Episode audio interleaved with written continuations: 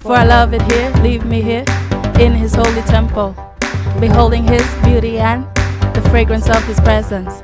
For I love it here, so leave me here. For I love it here, so leave me here, cause I love it here.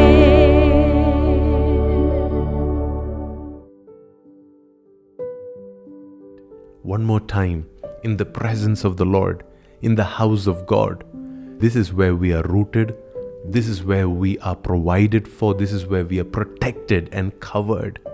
And it is our blessing that we are not left to be fending for ourselves on our own, that we have a family that is fighting along with us, that we have spiritual parents and leaders that are bringing the heart and the voice of God, that are bringing us instructions and constant correction from the Lord from time to time. The last week in the service was such a big blessing to me personally. I do believe that there are so many generational chains that were broken. There are so many witchcraft, negative words that are spoken, words that are spoken to hurt you, to paralyze you, to actually destroy your marriage, your relationships, your career. Those words have been cancelled, and every witchcraft that has been done against your life, if you've come under that voice on the last Sunday service, you've been set free. You'll begin to see the manifestation of that freedom in the days to come. You will see your jobs start to flourish one more time. You will see perfect peace in your home. You will see grace abound in your walk with God, in your ministry. My prayer is that when that happens, we will be able to trace that back. We will have that revelation of where it began, where it comes from. It is from that prayer, that word that was spoken, that superior word that was spoken over us. We learned how Jesus ransomed us, that Jesus was willing to stand in the way. Our elder brother, instead of giving us up, instead of saying, This is too much for me, he put himself on the line, went to the grave, went down, descended to the pit for three days, and ransomed us, purchased our liberty, purchased our freedom, so that we do not have to be bound or shackled or chained in a dungeon anymore. Somebody needs to thank the Lord right now. Somebody needs to praise His name. Somebody needs to lift up their voices and say, Thank you, Lord. Thank you, Jesus. I owe you my life. I owe you my blessings. I owe you my peace, my marriage, my relationships, my health, everything good that I am enjoying today. I owe it to you, my dear elder brother, my Redeemer, the one that paid the ransom so that I can be set free. We learnt about it last Wednesday as well how we've been set free because of the covenant that is made by blood. The blood of the perfect, sinless, spotless Lamb of God. For tonight's study, let us go back to the book of Revelation and we will read from chapter 3, verse 1, 2, and 3. Here we go. Write this letter to the angel of the church in Sardis. This is the message from the one who has the sevenfold Spirit of God and the seven stars. I know all the things that you do, and that you have a reputation for being alive, but you are dead. Wake up, strengthen what little remains, for even what is left is almost dead. I find that your actions do not meet the requirements of my God. Go back to what you heard and believed at first. Hold to it firmly, repent and turn to me again. And if you don't wake up, I will come to you suddenly as unexpected as a thief. What a stern warning and word of caution was given to this church. This is the church at Sardis. Jesus begins with saying, I know all the things that you do and that you have a reputation for being alive, but you are dead. Jesus is looking at their works, not at their heart, not at their mind, but at their works. Jesus says, I've been watching, I've been following, I've been intentionally looking at everything that you do.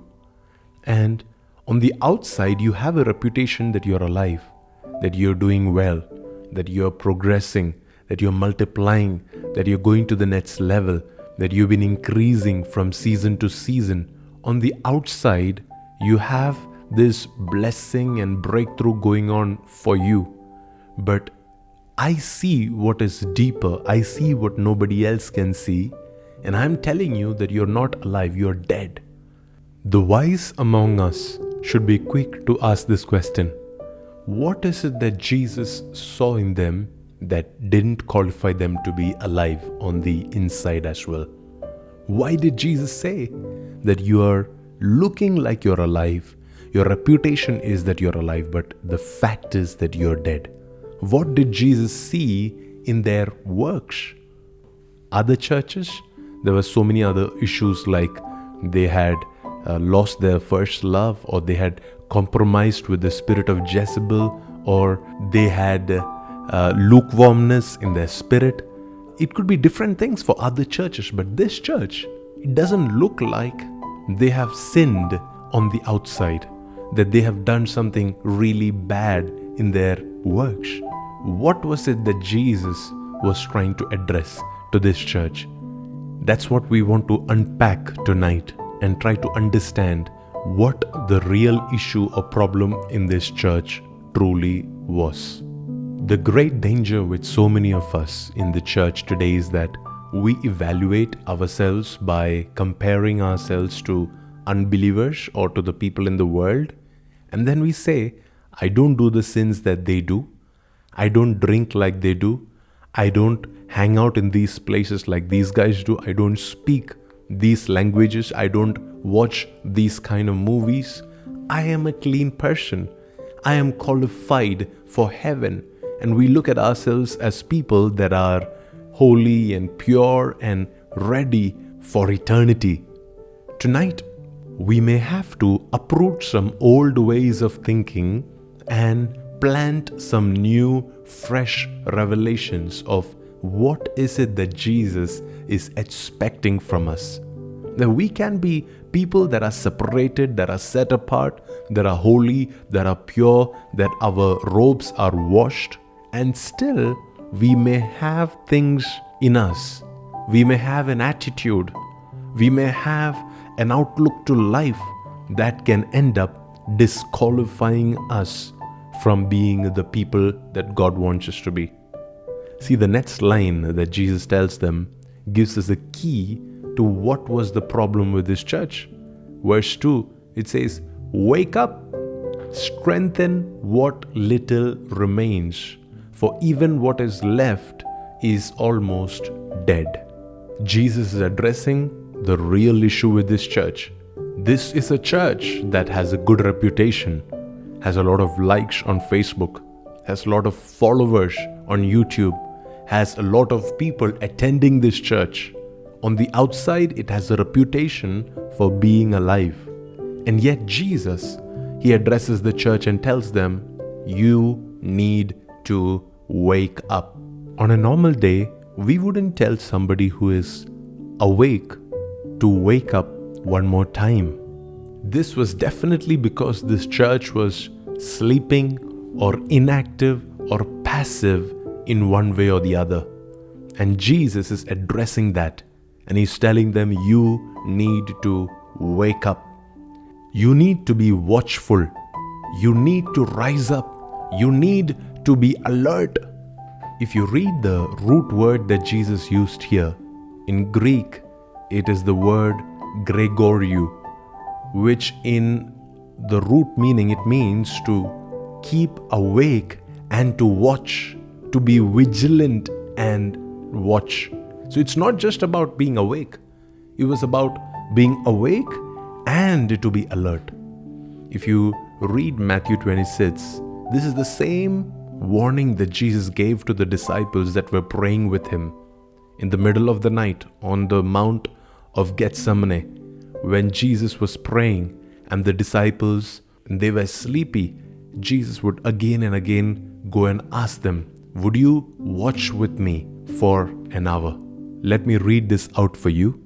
This is Matthew chapter 26 and verse 41 watch and pray that ye enter not into temptation. The spirit indeed is willing but the flesh is weak. Jesus was telling them that they need to wake up. See, partially these disciples were awake, partially they were awake enough to record everything that Jesus was praying. They were awake enough to know and understand their surroundings. And yet, Jesus found them sleeping. And he tells them, You need to be alert, you need to be awake, you need to be watching. You need to be active in your spirit right now, else you will fall into temptation. Why? Because your flesh is weak. Your spirit is willing, but your flesh is weak. So, right now, if you continue to sleep, if you continue to be inactive, if you continue to be resting, you are going to lose the battle while you are sleeping while you're still inactive, while you're still resting, you will end up losing the battle. To the church at Revelation, Jesus is telling them, Revelation chapter 3, verse 2 Wake up, Gregorio, wake up, strengthen what little remains. This means that when they went to sleep, they had more than what they woke up with. During the time that they were sleeping, during the time that they were at rest, during the time that they were not waging warfare, during the time that they were not active in their pursuit of God's heart, there were things that were leaking out of their life. Strengthen what little remains. This is not your original portion, church. This is not what was given to you, but during this season of rest, during this season when you took it easy, during this season when you just wanted to laze, what happened was there was constant leakage from your spirit. There was constant removal. There were constant stealing and killing and destruction that was happening even without your knowledge. Now Jesus is telling them, there is a little thing that remains, little blessing that remains. There is a little grace that is left. There is a little oil that is left. There is still a little grace that is available for you. Would you rise up and strengthen what little remains? For even what is left is almost dead. If you don't strengthen it, then by the next time you wake up from sleep, even the little that is left will be gone, will not be there anymore. That willpower will be not there anymore. That desire to fight sin will be gone again. That desire to now pray will vanish. The desire to give and sacrificially give that will leave you. So strengthen what little remains. Yes, I know that there are some of us that are very self righteous and we feel that we didn't do anything wrong or we didn't do anything bad or that we have not been extremely sinful, that we have not hurt anyone else. But do you know that when you are passive, when you are sleeping, when you are not fighting for the kingdom of God, when you are not actively pursuing what God wants you to pursue, that is when you are the most vulnerable to the attack of the enemy. That is when you're the most exposed to temptations. We know the story of how David took a break from fighting the battle and he sat at home on his balcony choosing to relax and rest when all the other kings and their armies were going out for battle. Here was David. He was resting, relaxing, taking it easy, chilling with his family, chilling with his friends, chilling, having his own personal time, not doing what God had assigned him to do.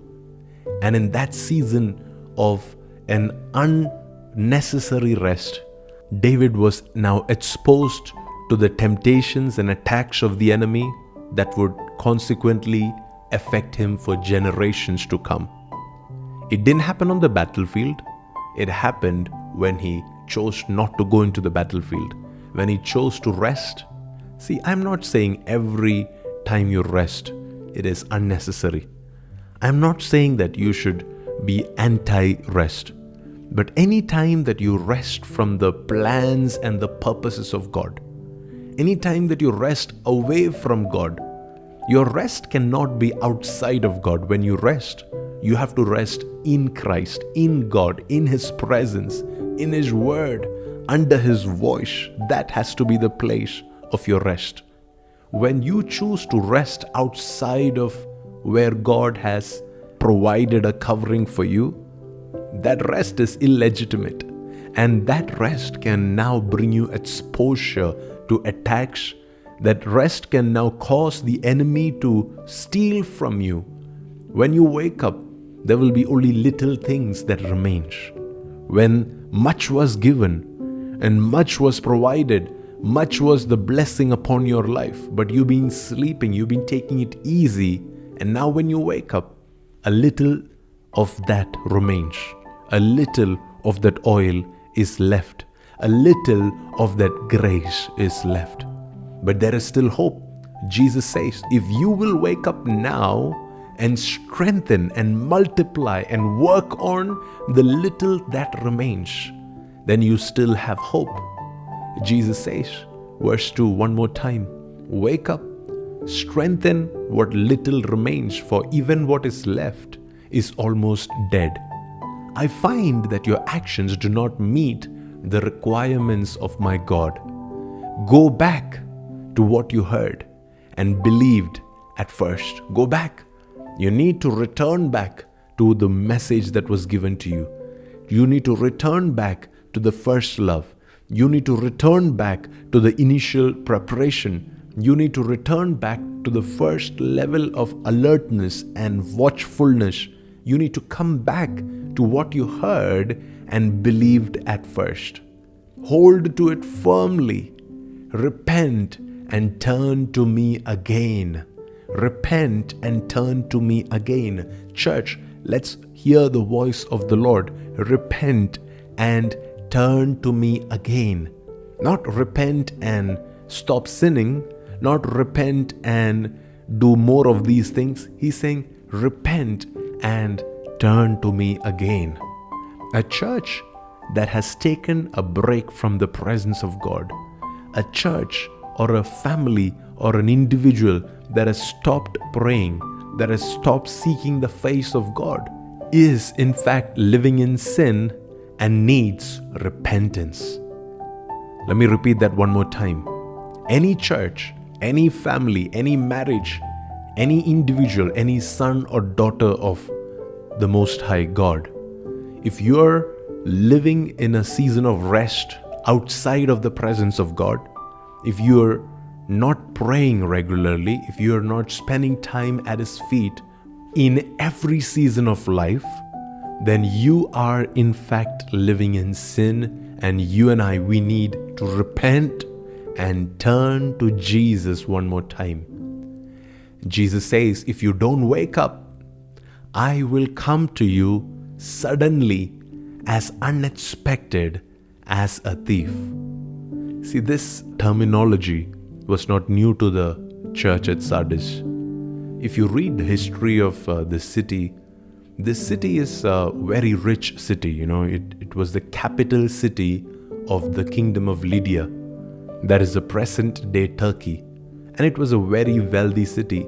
A lot of gold used to come in and out of this city. And this city was naturally a fortress.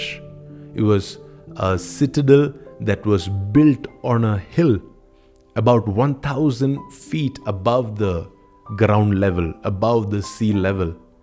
And it was covered by mountains on three sides.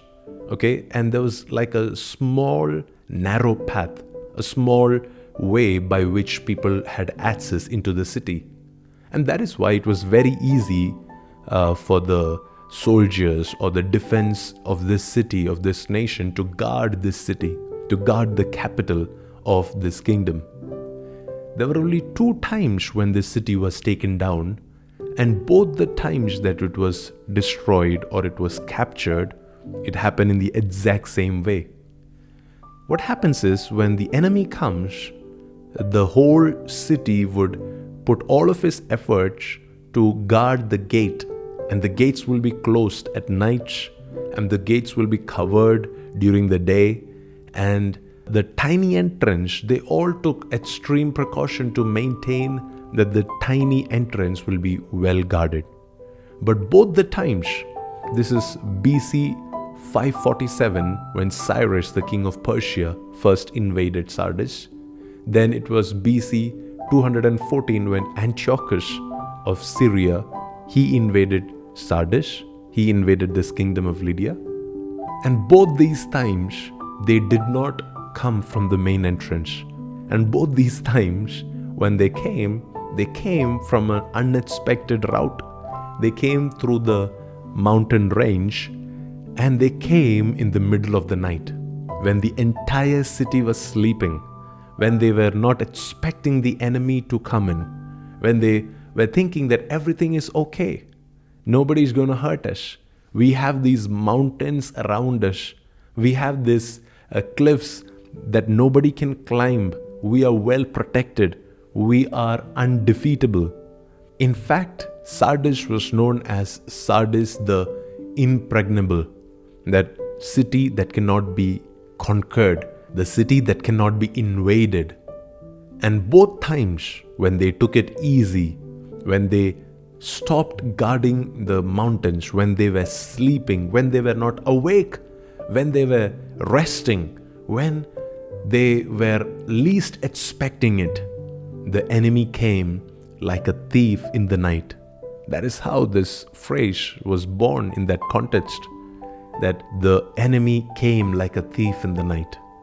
And Jesus now writes to the church that lives in a city that understand what it means to experience an attack in the middle of the night, that knows what it means to sleep and be inactive Jesus writes to that church and he tells them if you don't repent, if you don't get active, if you don't change your ways, if you don't return back to me, if you don't remain awake, if you don't watch and pray, if you're not alert at all times, church, listen to me. I will come to you suddenly, as unexpected as a thief that comes in the middle of the night.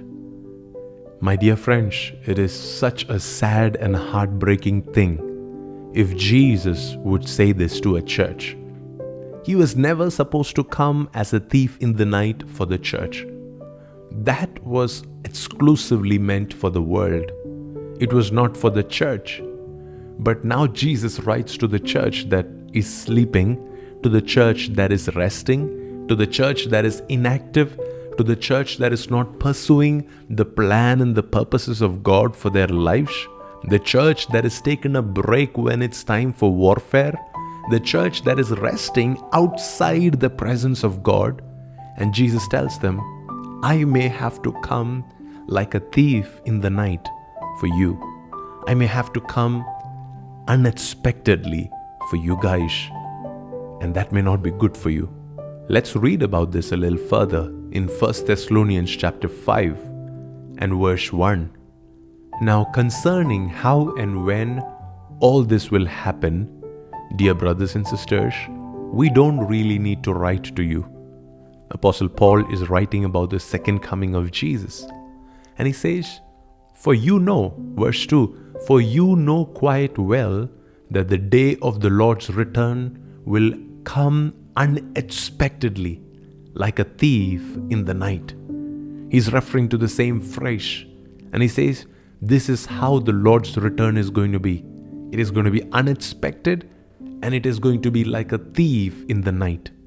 Verse 1 will set the context. He is talking about the timing of his coming, when all of this will happen. In verse 2, he is telling about the nature of his coming, which is that it is going to be unexpected and it is going to be like a thief in the night. Verse 3 When people are saying everything is peaceful and secure, then disaster will fall on them as suddenly as a pregnant woman's labor pains begin, and then there will be no escape.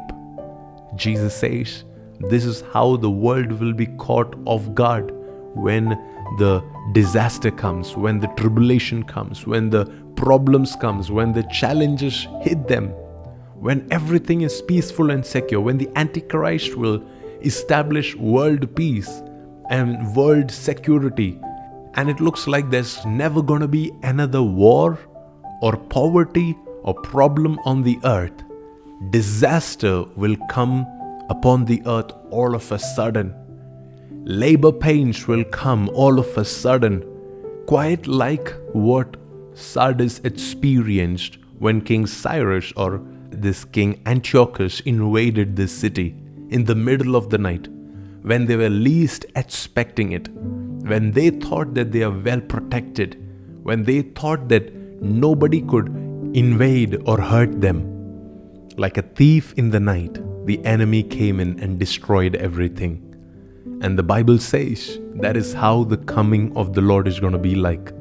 Verse 4 of 1 Thessalonians chapter 5 says, But you aren't in the dark about these things, dear brothers and sisters and you won't be surprised when the day of the Lord comes like a thief. Paul is telling the church, the church at Thessalonica, he's saying, You have heard and you have believed and you've been taught the word from the very beginning, and because of which you are not in the dark, because of which you won't be surprised when the day of the Lord comes.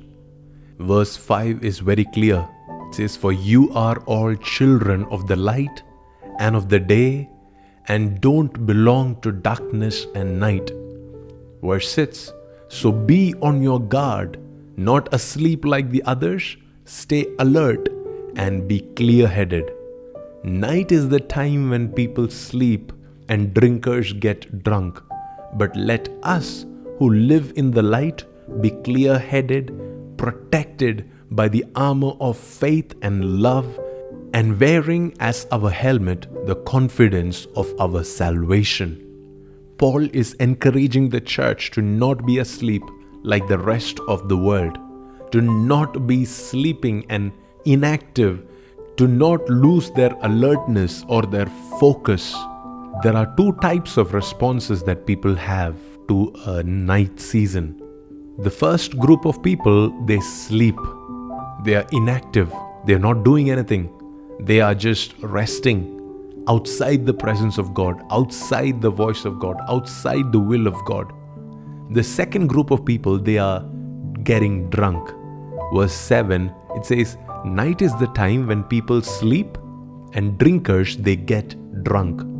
When one group of people they are resting, another group of people they are intoxicating themselves with the things of the world they are indulging in things that is now going to cost them their focus. Now they cannot be clear headed anymore. They cannot think straight. They have been feeding themselves all this junk that is now controlling their system. They are no longer in control of themselves. The movies that they watch controls them. The people they hang out with controls them. The jobs that they have overcommitted to controls them now. It says that one group of people they've become inactive while the other group of people they have gotten drunk in this season. And Paul writes to the church and tells them, You cannot be like that. You need to be on your guard. Verse 6 You need to be awake. You need to be alert. You cannot be asleep like the others. You need to stay alert and clear headed through this entire season. Church, are you listening to me right now? I know that the Lord is coming very soon. We know that the Lord's coming will not be delayed. We know that we are at the very end of the last days, that the day of the Lord is going to come as suddenly as a pregnant woman goes into labor pain. The day of the Lord is going to come like a thief in the night for many in the world. But the real question is how many of us in the church will also be surprised by the coming of the Lord? How many of us in the church will be caught up in all the disaster and all the tribulation and the challenges that the world is about to go through? How many of us in the church will be alert and clear headed? And how many of us are going to be caught asleep and drunk in this night season? If we live in the light, that has to be proven by our clear headed nature, by how much we have protected ourselves by the armor of faith and love, and how much we have confidence in our salvation. That is a test of how clear headed you are, of how focused and alert you are. How much faith do you have in this season? Are you overflowing in love? Are you confident in your salvation? Are you constantly growing in God? Are you rooted in a church? Are you planted by the streams of living water? Do you have your bearings in the right place? The Lord is asking you who live in the light Are you at guard all the time? Are you awake all the time? Are you alert all the time? Are you clear headed all the time? Or the world around you is confusing you, is causing you to doubt the love of God, causing you to doubt your church, causing you to doubt your environment, causing you to doubt the word and the voice of God that is coming to you? Do you feel like you're losing your clear headedness? If that is you, today is your day of deliverance. Today is your day of clarity. Today is the day when light returns to that shadowed mind. Today is the day when you return back to Jesus. Today is the day when you come back to Him. You repent and you come back to Him. Today is the day when you wake up and strengthen the little that still remains. Today is the day when you revive yourself one more time. This word, it carries in itself a capacity to awaken you. The Lord is waking you up and setting you on the right path, on the right rock, on the right direction, on the right destination. Your prayer life is being revived right now. Your alertness is being restored. Your focus is being sharpened in the mighty name of Jesus everything that is lost, everything that the enemy stole from you while you were sleeping, that is now going to be restored back to you. You're going to get it back. You're going to gain it back. You're going to fight for it. You're going to stand up straight like a man of God, like a woman of God, and you are not going to give in to sleeping or drinking anymore. In the name of Jesus, we speak this over every person that is tuned in this morning. Thank you, Lord for your grace.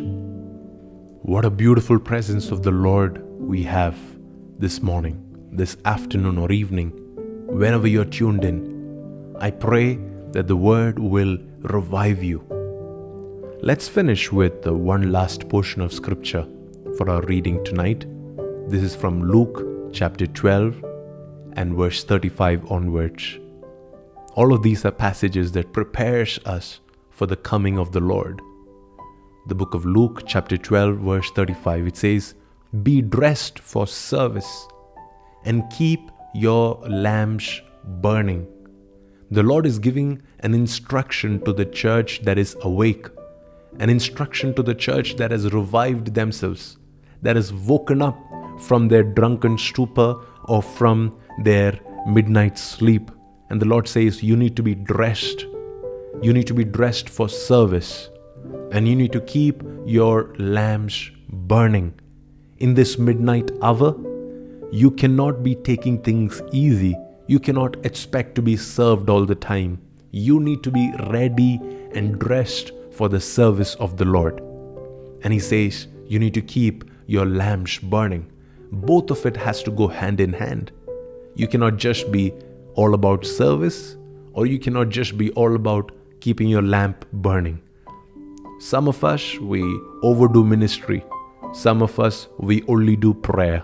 But the Lord says, Can you do both? Can you do ministry and can you do prayer? Both of it is necessary in the church. As much as you burn the lamps, as much as you keep the lamps burning, that there is fire on the altar all through the night, the incense is burning morning, noon, and night. Can you also be ready and prepared for service?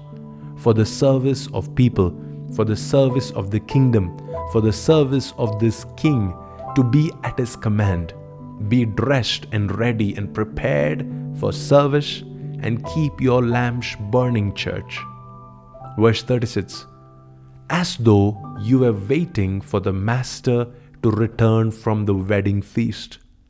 Then you will be ready to open the door and let him in the moment he arrives and knocks. You don't know what time the master is coming but you need to be prepared and you need to be ready and you need to be waiting as though at any moment the master will come back. And I will be the one who will rush to open the door. I will be the one to let him in. I will be the one to serve him. I'll be the first to go attend to his needs.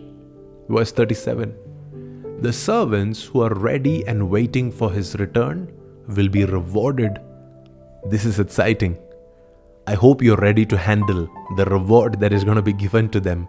It says, The servants who are ready and are waiting, those who are not sleeping or those who are not drunk, those that are ready and are waiting for his return, they will be rewarded.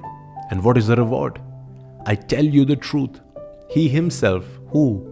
The Master himself, Jesus himself, will seat them and put on an apron and serve them as they sit and eat.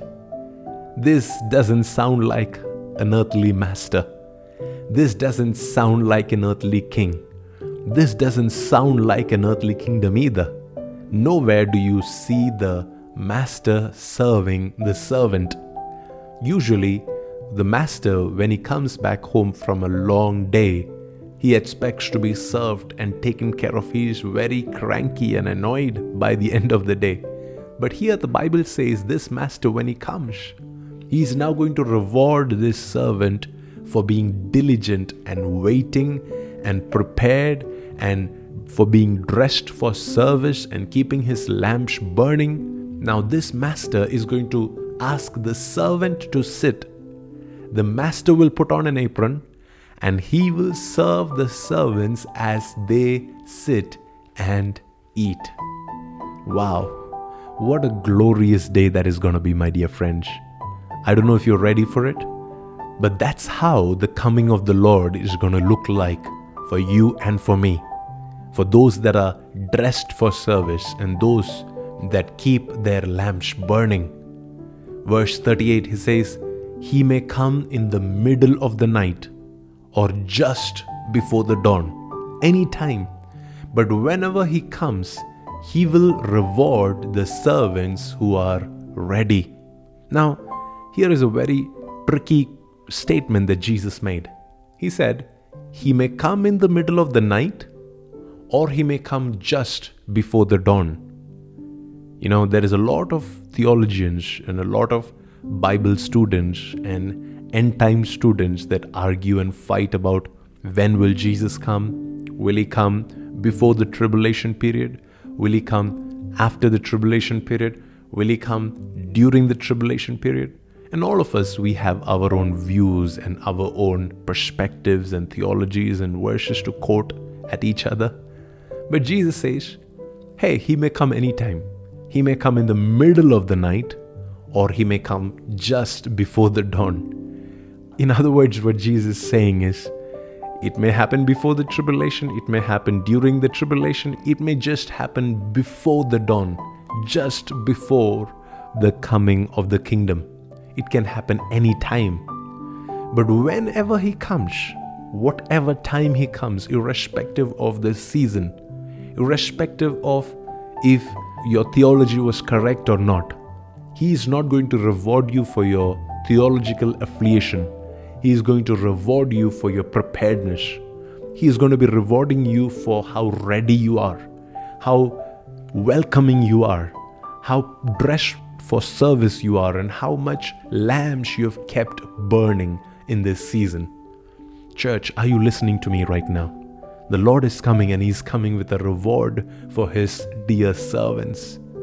Verse 39 it says, Understand this. If a homeowner knew exactly when the burglar was coming, he would not permit his house to be broken into. You also must be ready all the time, for the Son of Man will come when least expected. Jesus says that when the homeowner, the master of the house, the one in charge of the house, if he knew what time the burglar is coming, then he will be expecting. He will not let this happen. But because the master of the house is unaware, the burglar will come at the most unexpected moment. And Jesus says, guys, that's how it is going to be when the Son of Man comes. That is going to be the least expected time of all. Then Peter asked this question Lord, is that illustration just for us or for everyone? Peter wanted to be sure if this illustration is for the church or for the world. Is Jesus speaking about the people that have no clue about his coming, or is he speaking about us, the disciples? Verse 42 And the Lord replied, A faithful and a sensible servant is one to whom the master can give the responsibility of managing his other household servants and feeding them. If the master returns and finds that the servant has done a good job, there will be a reward. I tell you the truth, the master will now put that servant in charge of all that he owns. Here we read the qualification of a faithful and a sensible servant. See, this is the servant that is awake and dressed for service and keeping his lamp burning. This is the servant that doesn't get drunk or goes off to sleep when the master is yet to come. Now it says that this is the servant to whom the master can trust and give the responsibility of managing his other servants, feeding them, taking care of them, clothing them, making sure that they are also dressed for service and keeping their lamps burning when the Master comes. See, the question that Peter asked was whether this illustration was for the church or for the world, for the disciples or for the unbelievers. Now, Jesus says, A faithful and a sensible servant the one that is going to now get a reward from Jesus when he comes back is one that is trustworthy enough to be given the responsibility to now manage other servants and to help them and feed them and take care of them. If the master returns and finds that the servant has done a good job at what? Not just serving the master, but also in feeding the other servants in the house, there will be a reward for this servant who took care of the other servants. Are you listening, church? Let me give you another sign of a church that is awake and active and alert.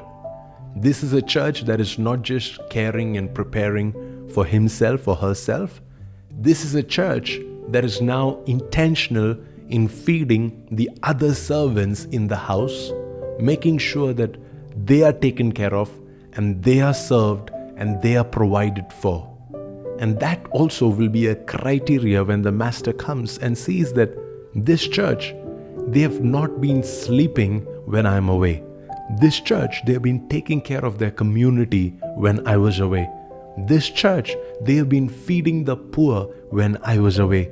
This church, they were preaching the gospel when I was away. This church, they were catering to the broken, the needy, the backsliding, the ones that the world had rejected. This church embraced them and took care of them and fed them spiritually, physically, uh, emotionally, relationally. The church was their home. When the master returns, he will put that servant in charge of the rest of what he owns. May that be our testimony when Jesus returns. Not just that we saved ourselves, but also that because of our preparation, because of our pursuit, because of our love for Jesus, there were others in my church, in my community, in my city, in my nation that encountered this same Jesus, this same God, this same presence, this same Holy Spirit. There were others who experienced God because of me. Let that be our story.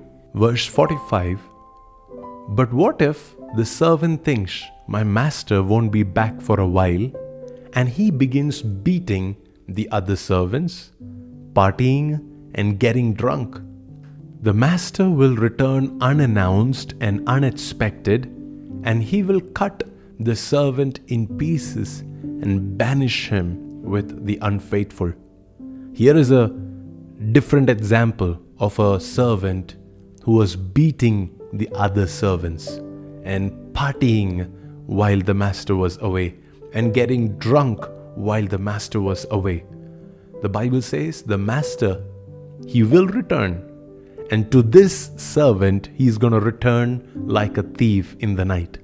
To this servant, although he is a servant of the same master, although he is born again, although he has church membership, although he may even be doing ministry, although he may be doing everything right on the outside, he has a reputation that he is alive.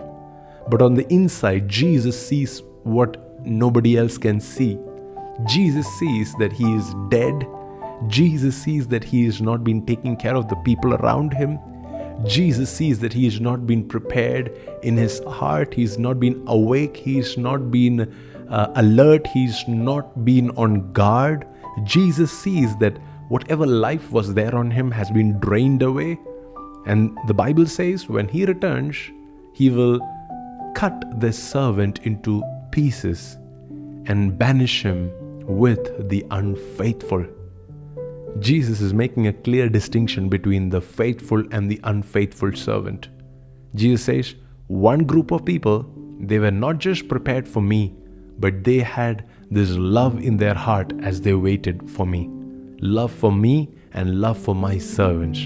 The other group of people, they just did this as a chore, for a wage, for a salary, if you tell them that the master is coming at this time, they will be ready and prepared and make sure that the house is ready and the servants are ready.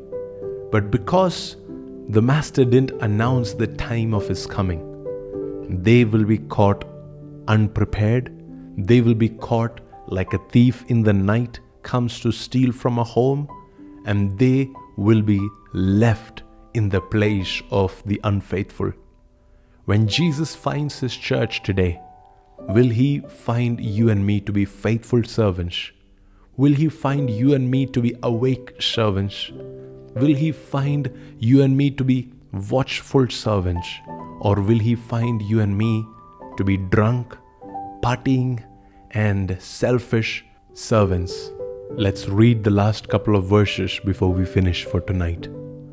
Verse 47 And a servant who knows what the master wants but isn't prepared and doesn't carry out those instructions will be severely punished. But someone who does not know and then does something wrong will be punished only lightly. When someone has been given much, much will be required in return.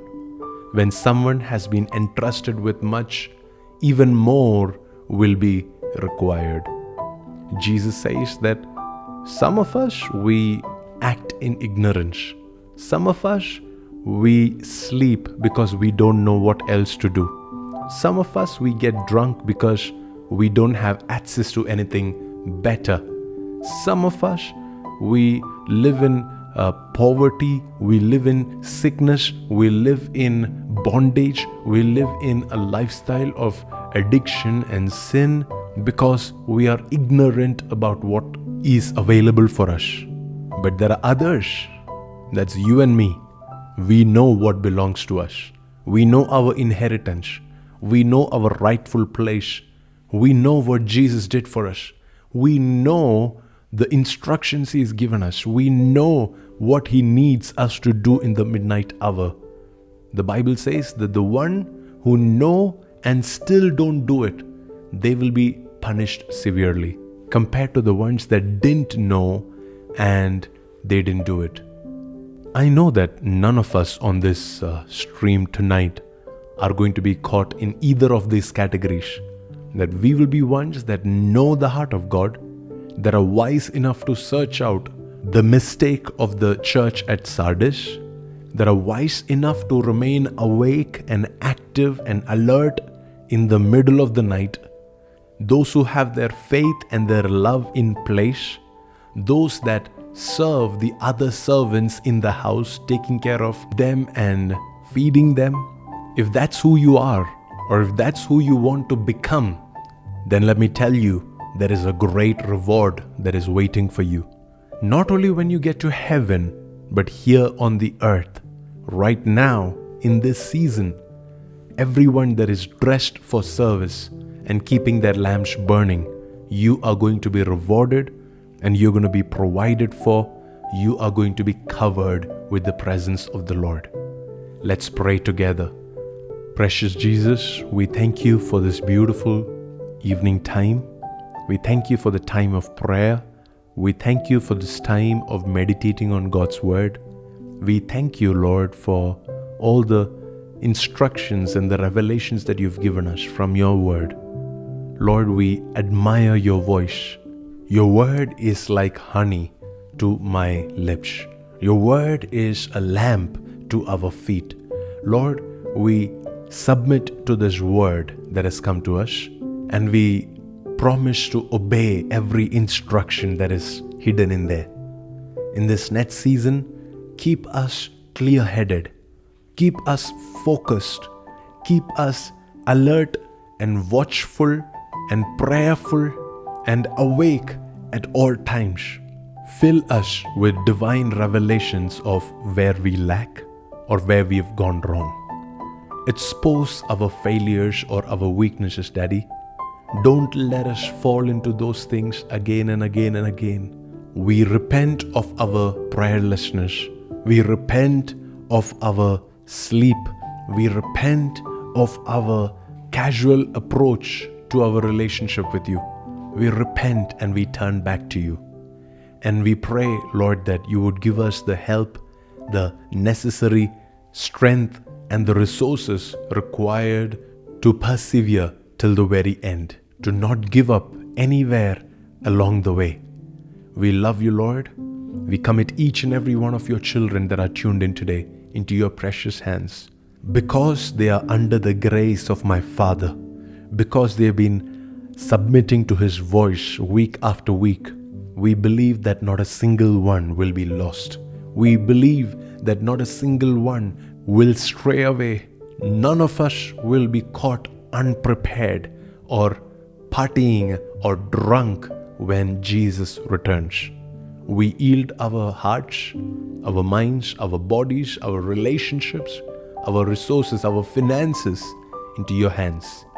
Prepare us for this end time. Prepare us for your coming. Thank you, Holy Spirit. In Jesus' name we pray. Amen. What a beautiful evening that was. I am so grateful to my father and my mother for the way that they have been leading us, ministering to us, preparing us for the coming of the Lord. It is necessary, my dear friends, that we do not take any of these moments for granted.